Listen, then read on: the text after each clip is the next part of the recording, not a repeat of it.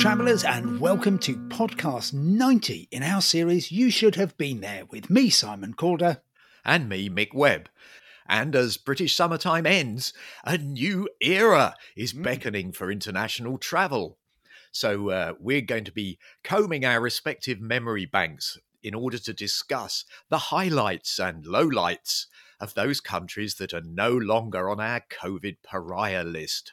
And we're talking particularly here about the five nations that have been on the UK's red list, requiring hotel quarantine ever since that unfortunate register was created in mid February. Now, the Fearful Five have a couple of things in common. They're all in Latin America, and between us, Mick and I have spent rather a lot of time in them, partly together, but more often apart. And we are going to give you the benefit of our experiences from Caracas to Quito. Ah, but before we provide those pocket guides, let's have a look at the uh, response on Twitter to our last podcast The Arabian Sights. Your photo, Simon, of the uh, ancient fortress at Diriyah Gate on the outskirts of the Saudi capital Riyadh got a lot of likes. And uh, the small furry animal whose picture I tweeted was also quite popular. It's a rock hyrax. Well, you say that. According to Sarah Balchin, who tweeted, This is a dassie that you find on Table Mountain in Cape Town. Aren't they the same creatures? Alistair Martin Henderson kindly confirmed one and the same. And yes, I have looked it up since, and uh, the hyrax, Dassie, or as uh, some people call it, the rock rabbit, is actually quite widespread across sub Saharan Africa and the Middle East.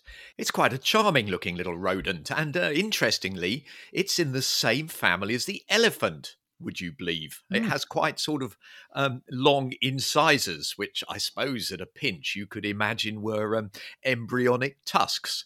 And it, it actually appears to live in quite democratically run colonies. Well, talking of democracy, which I guess is the, um, uh, the the miniature elephant in the room, this is a concept, of course, that isn't as widespread as the hyrax across the Middle East. You'll recall last week we talked about the opening up of tourism to Saudi Arabia, where power is vested in the royal family, political opposition is suppressed, most notably, of course, when Saudi agents travelled to Istanbul to assassinate and dismember the dissident journalist Jamal Khashoggi. Homosexuality is punishable by severe penalties, according to the UK Foreign Office, and women face institutional discrimination in every aspect of life. This uh, grim litany was noted on a poster which was displayed last week at Selhurst Park when my team Crystal Palace played Newcastle United, who had just been bought by Saudi Arabia. Mark Wilson contacted us to say the sad truth is that most football fans live in a bubble and aren't bothered about human rights as long as the results on the pitch go their way. I admit to being guilty of this also. That's Mark speaking. I'd sacrifice all my morals to have what Manchester City and Chelsea have got. Oh, I've got to say that after um, uh, the recent round of matches, Mark, um, Crystal Palace managed to beat Manchester City with all their morals intact. So you don't need to sell out. Um, and I need to know, Mick, if there's any truth in the rumour that Crystal Palace is going to rename its home ground, uh, not uh, Selhurst Park, but um, Moral High Ground. well, we do need a new ground, but uh, I, I wonder if the uh, Holmesdale fanatics would be in um, in favour of that that idea. These, of course, are the fans who put up the banner, which I'm glad to say during the week was cleared by the police of being uh, offensive and illegal.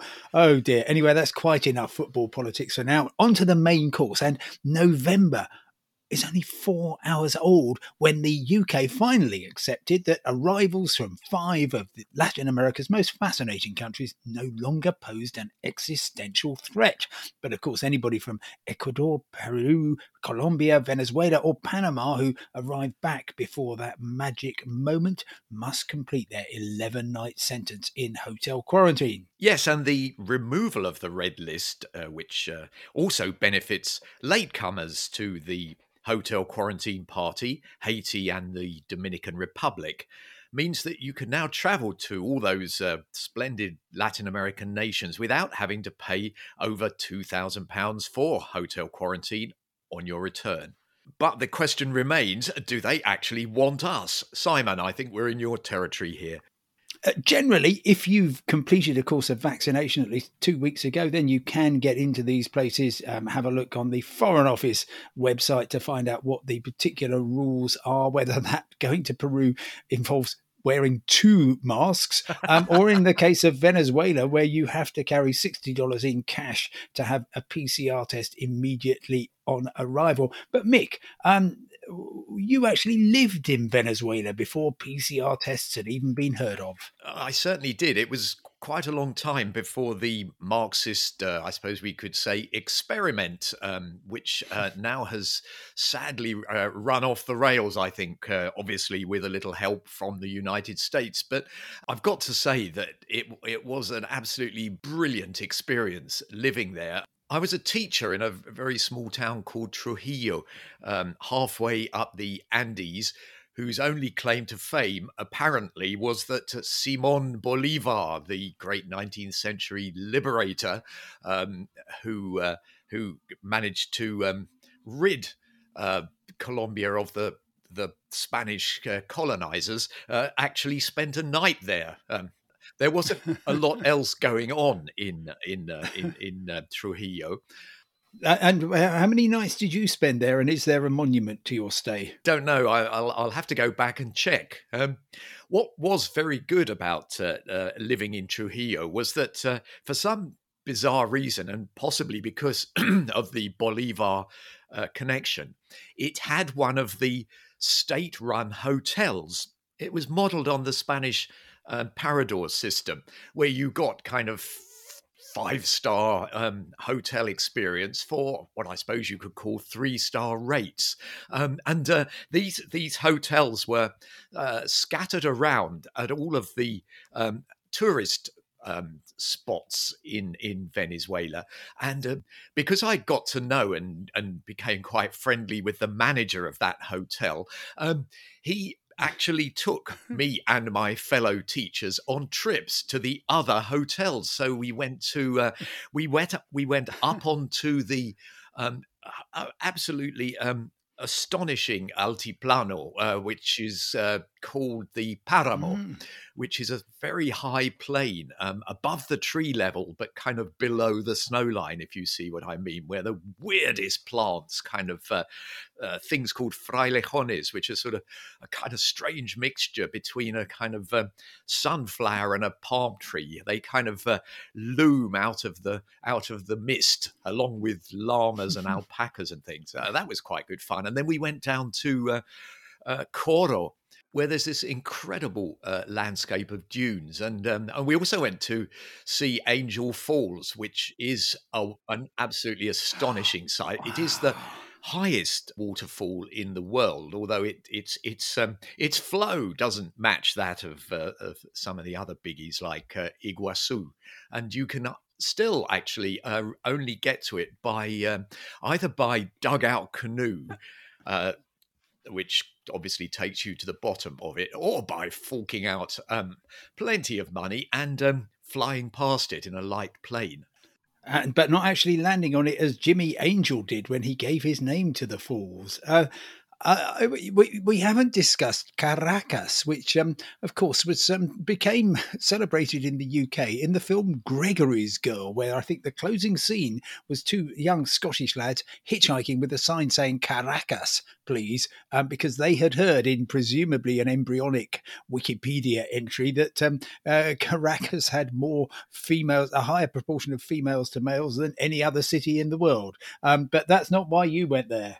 I can't possibly comment. I didn't spend in, enough time in Caracas actually, which. Um, uh, it wasn't and still isn't the most um, attractive city in the world. Well, uh, you say that. I I really really got to, to, to like it in the early 1990s, and that was because the Venezuelan airline Viasa used to be the cheap way in to Latin America for pretty much everybody. Wherever you wanted to go, for, from uh, Rio to Lima to Buenos Aires, um, the place you, you would go to what we uh, fondly called a bucket shop in those days and get a cheap ticket on Viasa, and you've got to stop over in Caracas more or less whether you wanted one or not. The airport itself is beautifully located right on the Caribbean coast. You've got an amazing mountain range that that, that um, uh, bars the way between that and Caracas. So the journey in from the airport is very exciting.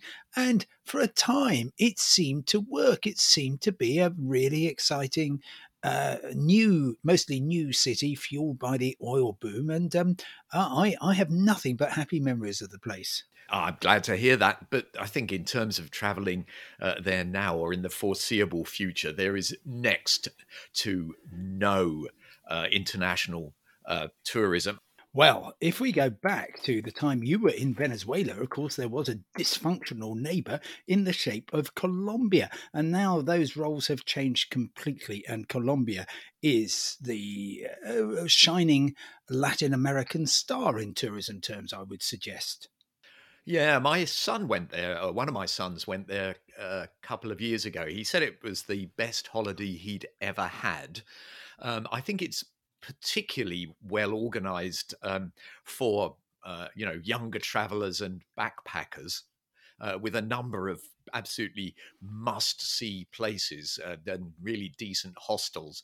And he said, although he was slightly ashamed um, as uh, uh COP26 um, begins to say that uh, the uh, the, the uh, network of internal flights was second to none and incredibly cheap.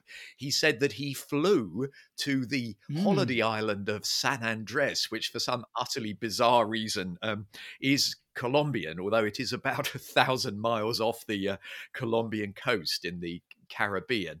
His flight there cost him about the same as a uh, National Express coach ticket from London to Manchester he said. uh, yes, and, and some would say it's uh, even more exotic when you get there. And I'm lucky enough to have been there. It is, uh, yes, a long way from the Colombian mainland, but uh, just off the coast of Nicaragua. And while you are there, if you can, buy another cheap flight just to hop across to Providenciales, which is the uh, most beautiful Caribbean fragment I know of. But Colombia is just so diverse. You have what many people would say is the most beautiful beautiful colonial city in the world in the shape of Cartagena. Uh, and you've got exciting places now to go to, like uh, Medellin, like Cali, um, other uh, there's, there's of course plenty of, of, of pre-Columbian um, history everywhere, and uh, an absolute joy to be in. Great food, great drink, great people.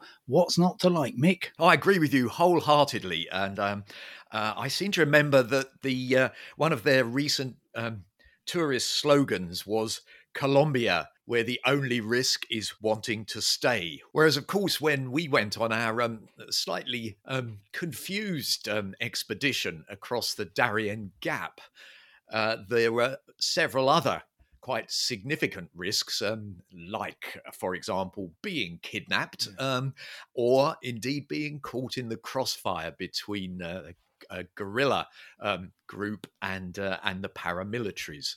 Well, and I think it's still fair to say that the Darien Gap remains the most formidable, impenetrable uh, frontier in the world. This is a, a, a, stretch of jungle about 100 miles long, all the way from the uh, Atlantic to the uh, uh, Pacific coast. And even now, the Foreign Office warns this is a dangerous area renowned for the presence of several illegal armed groups, illegal migration, and drugs trafficking.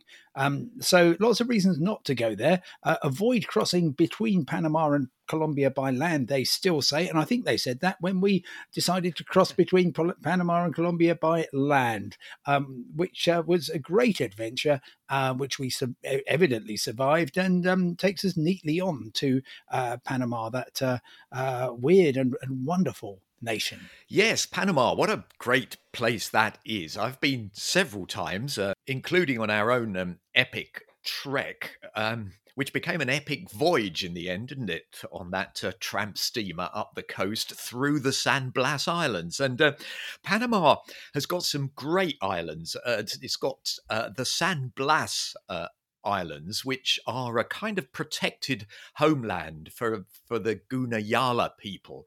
Um, which is well worth a well worth a visit. Um, and then at the other end of the country, it's got the Bocas del Toro Islands, which are a um, uh, something of a hippie paradise, I think it would be fair to say. And both of them, of course, both sets of islands, um, absolutely um, uh, well provided um, with beautiful uh, white sand and turquoise seas and wonderful coloured fish uh, and that sort of thing. Uh, yes, and uh, I the, the, the thing which I particularly love about Panama is that the capital city, unlike every other Central American capital city, is actually a very beautiful and attractive place in its own right. Of course, on the ocean, um, right where the uh, Panama Canal starts, and uh, an absolute joy to be there. I would be very, very happy to uh, to return there as soon as I possibly can. And they've also got uh, some some pretty impressive um, Spanish colonial ruins of, of, of uh, in, in the shape of um, uh, Panama Viejo, which is a a, a, a, terrific location, and the, the canal itself. Goodness me, what a creation. Uh, yes, it cost enormous number of human lives, but it is pretty jolly impressive. It is indeed one of the wonders of the, I suppose we could call it modern world or the industrialized world. Um, I'd also like to give a shout out to the Coffee Highlands. Ah. They're kind of centered around a, um, a town called Boquete, um, which is a bit of an expat mecca. Um, lots of uh, buildings have been bought um, by uh, uh, Canadians and Americans, uh, retirees, I think they call them, who um, have taken advantage of Panama's extremely generous um, uh, tax and investment incentives um, and uh, to uh, settle down there. It's certainly um, during the uh, uh, the winter periods in their home countries. But up in this cloud forest, I suppose it is, um, you will find um, a number of coffee estates, uh, coffee fincas, um, which you can go on um, tours around, and it's absolutely fascinating because up there they grow um, the world's greatest coffee, the world's finest mm. coffee, which is called geisha. And it really does have an extraordinary flavor, sort of coffee like, but smooth and creamy. That's without any cream in it. I, hard to describe, but um, worth trying. Uh, and I must say, it sounds an awful lot more appealing than the other really expensive coffee in the world, which is um, the Filipino uh, coffee, which is, um, uh, how can I put it, passed through the digestive system of the palm civet before people drink it. Uh, anyway, one thing you're not going to find in uh, Panama very easily is a Panama hat. If you want one of those, then off you go to uh, Ecuador, a country that I just absolutely love, all the way from the capital Quito to the uh, big port city of Guayaquil, across to the Galapagos, of course, and then best of all, the village of eternal youth. Yes, this is a place called Vilcabamba, and it's in the south of the country. It took quite a bit of getting there, um, a number of buses, but it was worth it because um, I got there and found a, a big billboard saying the only place on earth where years are added to your life and life is added to your years. And uh, the oldest uh, citizen, who very sadly died in 1975, this was Jose David. Um, he was 144. And um, uh, before he died, uh, he um, he attributed his, his survival to, uh, quotes, pure tobacco, pure alcohol, and pure sex. Um, and then uh, I, uh, many many people there and they do look young and uh, th- th- there are some reasonable grounds. It's fairly high altitude. People tend to have a good uh, good diet there and uh, it, it, it feels very healthy. You're about a mile high um, nice benign territory of course um, uh, lots of um, bananas and origins oranges and of course being being pretty hilly you need to um, to walk around. So therefore it, it gives you every, everything is pointing in the right direction. And um, I was there in 2004, Mick, um, at, at, which point I, I, I had, um, uh, well, how can I put it, left my 20s behind. And the, uh, I, the taxi driver who took me to the airport um, asked me actually if I was a student, but this might have been simply because he was after a substantial tip, which of course he got. Well, that should be on everybody's bucket list. I'm certainly going to add it to mine. And uh, it's interesting that that's uh, Vilcabamba is the city of eternal youth because um, we um, trekked. Uh, to another Vilcabamba, which is uh, beyond um, the Inca Trail in Peru. And of course, the Inca Trail is on uh, lots of people's uh, bucket lists, and we've managed to tick it off ours. But um, uh, I, I, have very fond memories of the uh, Vilcabamba La Vieja, old Vilcabamba, which was uh, another um, Inca ruin, but one where we managed to um, scrape the jungle off um, stone um, artifacts, which definitely uh, were um, left there by the Incas. Uh, it, it is an extraordinary place, not easily accessible. I think it took us. We we, we warmed up with a uh, with the Inca Trail to Machu Picchu, and then after an overland and over river journey of considerable complexity and effort. Uh, I think we got there about a week later, um, and emerging from there was um, almost as, uh, as tricky, but we we both survived. However, that that is a niche activity in a nation where actually the main attraction is the sacred valley. This is the uh, astonishing Inca heartland um, that uh, you can reach very easily from their former imperial capital, Cuzco. Um, but you've also got the Amazon basin, uh, which is a, a constant uh, excitement. Sorry.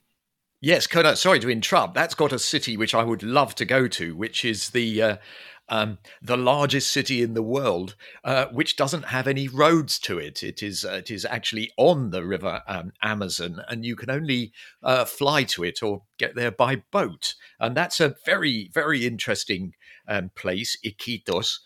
But also a shout out for Lima, which in the 1990s was a was a dark and gloomy place. Of course, the Shining Path, the Sendero Luminoso, the uh, Maoist uh, rebels were causing all sorts of mayhem around the country then. But now it has really brightened up and it is a joy to be in the capital city. Yeah, the, the only problem really is that all of that coastline, uh, Peruvian coastline is bedeviled during the sort of summer season when you might like to go and sample its uh, very nice uh, beaches and coastline by a weird kind of um, cloudy mist which which shrouds it for sort of days on end. Uh, i don't know quite why. It's some kind of uh, meteorological phenomenon which makes it a little less attractive than uh, than uh, some uh, seaside areas. But you know where i would go actually if i could go back there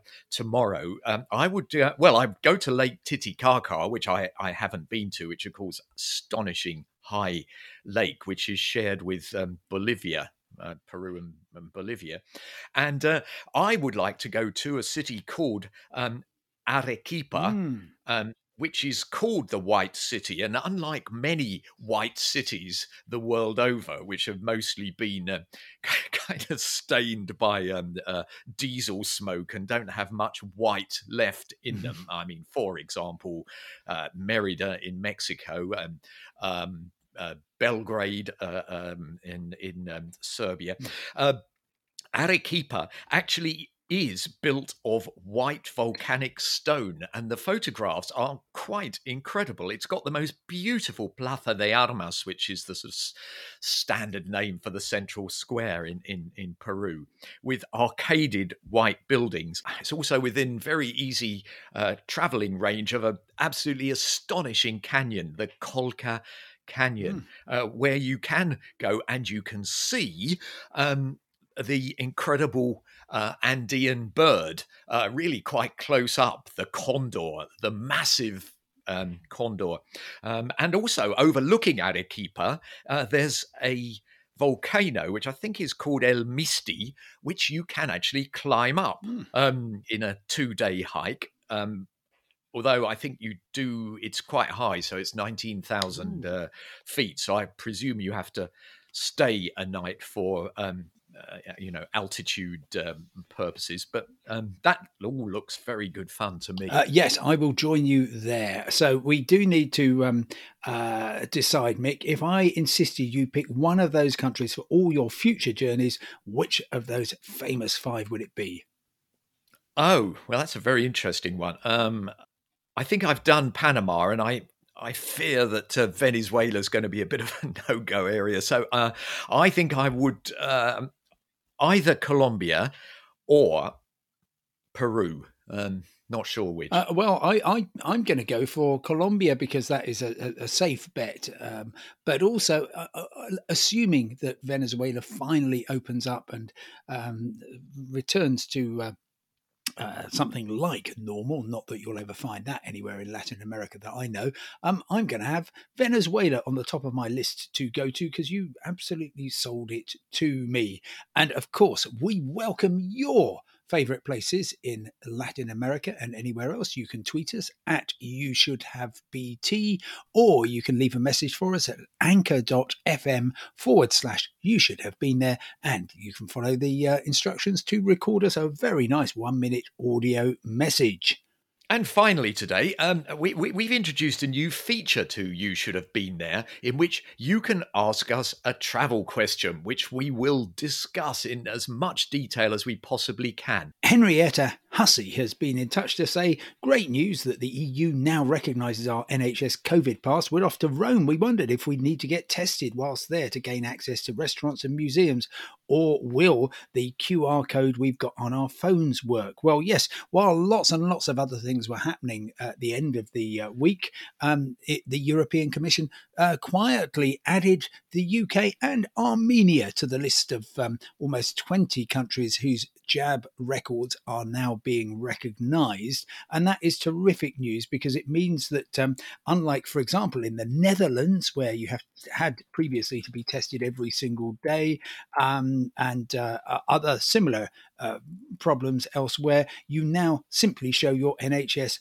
QR code. There is no need to download anything special. Um, previously in Italy, for instance, the Verifica C19 app, or in France, the Tous Anti Covid app, you had to kind of uh, download. You don't need to do that anymore. It should make travel to the European Union um, all the easier. Oh, well, that is good news. And uh, we're going to be staying with Italy next week and answering a question from Silas, who doesn't know Italy very well and has uh, seven days uh, to um, plot a trip around it. So um, I would say that a week is too short a time in Italy, but um, uh, we will be looking into that and trying to work out the best way of spending it. Uh, yes, and we're very, very keen to know your favourite Italian city, your best stretch of coastline, your best journey within Italy. Of course, do tweet us at You Should Have BT. For now, though, from me, Simon Calder. And me, Mick Webb, goodbye. Goodbye.